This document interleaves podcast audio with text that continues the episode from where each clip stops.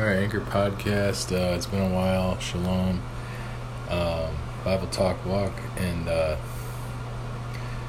we're reading uh, one chapter a day instead of many. Like, uh, there was a heretic named uh, or- Origen. He read large chunks of scripture. And so, just trying to break it down smaller chunks, Electio Divina, kind of really. Taking it all in, soaking it in, uh, really trying to focus on connecting with God and the image of God, and, um, learning a lot, um, trying to live out a converted life. Um, fortunately, to uh, all you know, all roads lead to Rome. So, really looking into where did the church steer away? And yeah, maybe it was because Pro- you know, the Protestants uh, Reformation uh, recently with at least Scotland. Maybe maybe they felt like they were being lorded over because they had a state, um, you know, like a state church essentially, or state.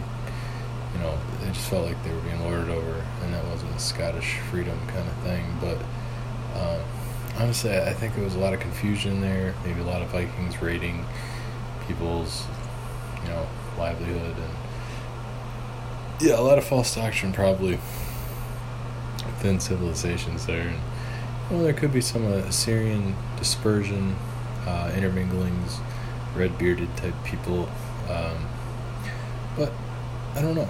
Um, any, I think there was a couple of tribes of, you know, Israelite tribes that had dispersed that I, I heard through the um, Watch Jerusalem podcast that uh, were maybe connected with the um, 12 tribes of Judah and the ones that, like wolves, or uh, a lot of times the, uh, the red bearded people were tribe of Dan, I believe.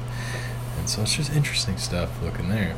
But um, biggest thing is, um, know, there was this a couple couple of guys that evangelized Scotland and um, a- Abbey of Iona Iona Abbey.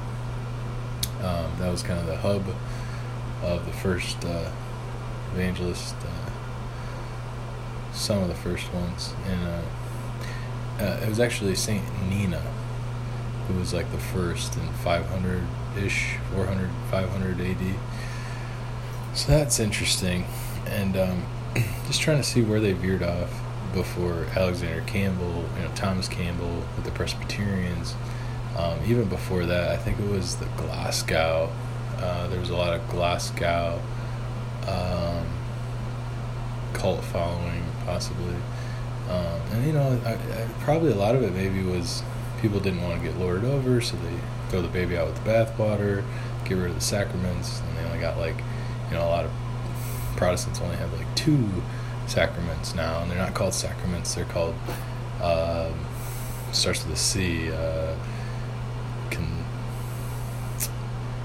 I can't remember um, top of my head, uh, but they're not sacraments. So there's that, and then there's just 2,000 years of God's presence. That's pretty much why I'm becoming Roman Catholic, and all roads uh, do lead to Rome.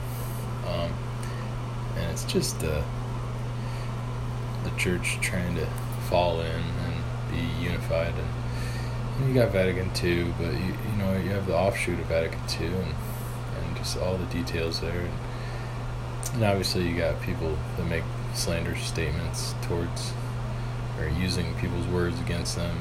I, I don't think the Pope was supporting gay agenda, uh, stuff like that. Uh, I think he was looking into the state. Um, how is the state going to meet the physical need of every kind of person? Um, even if they're a sinner, say, you know, a sinner that needs grace, essentially. Uh, uh, yeah, I think that's probably this area angle he was ultimately maybe trying to think through um, as far as all the scandals go. But uh, yeah, I think there are a lot of sinners too, and uh, people that need to follow Christ and stop uh, seeking out self interest. And then there's like this whole big thing that, you know, I think we should be praying for people that are maybe in murky water of um, a venial sin. You know, it's like a for the greater good kind of thing. Like maybe lie to this person to uh, tell the truth here. You know, steal from Peter to pay Paul and kind of stuff. Uh, maybe people are getting caught in but maybe it's a trap from Satan. Maybe it's an opportunity if we pray for people like even Biden to come out and you know really have a repentant venial uh, sin kind of end result of all this stuff. Uh, I think rightfully so. He was uh, disgraced in a way for his support for um, pro-choice, but I think in the end, um, if he cares about his relationship with God, God continues to use him, I, I believe he will eventually come out pro-life uh, if we pray for him to kind of take hold of that, almost like a mantle of uh, venial sin, where yes, he, he you know did these things for political gain, but ultimately it will hopefully create a more uh, unified, stronger Christendom. Um, and we can tack against the uh, tools of Satan from far, far left, uh, overly progressive, uh, heathenistic, really, worldviews and ethics. So, all these thoughts and more. Um, shalom.